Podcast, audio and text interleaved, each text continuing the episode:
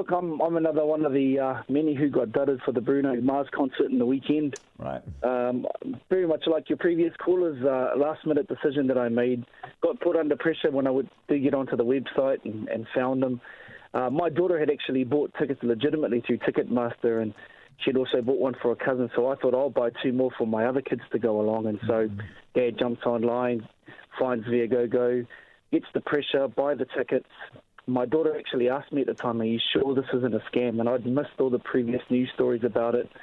So I figured because the, the website was very official, had all the bells and whistles, all the trimmings, I figured 100% legit. So I went mm-hmm. through, bought the tickets. I'm at a function Saturday night. My kids go with a group of five Oh no. to the concert. Three oh. get in, Yeah. and my two young ones don't. So my wife texts me and says, "I'm on my way into the city to pick up your heartbroken kids because your tickets are fake." And so, mm-hmm.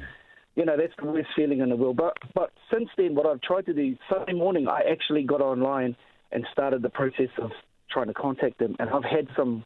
I've had a response from them. Um, I didn't realise until the number came through, and I called the number. I didn't realise that it was in Switzerland, so I called the number.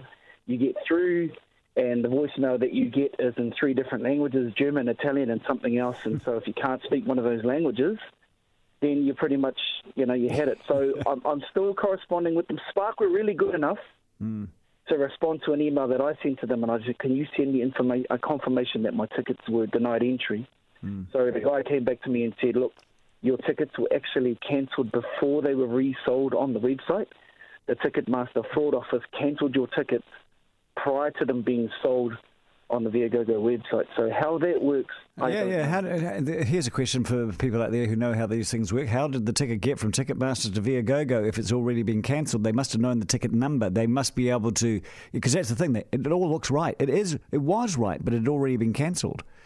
So yeah, there's yeah, got to be. so- You know, I don't want to say there's a back door, but somehow, you know, it's got. somehow, you know. So I mean, for me, it's the money is the money. If it goes, it goes. It's, that's not the major. It was my my kid's reaction that I had to deal with. But I'm going to follow it through anyway. I've man. actually found a friend who speaks German.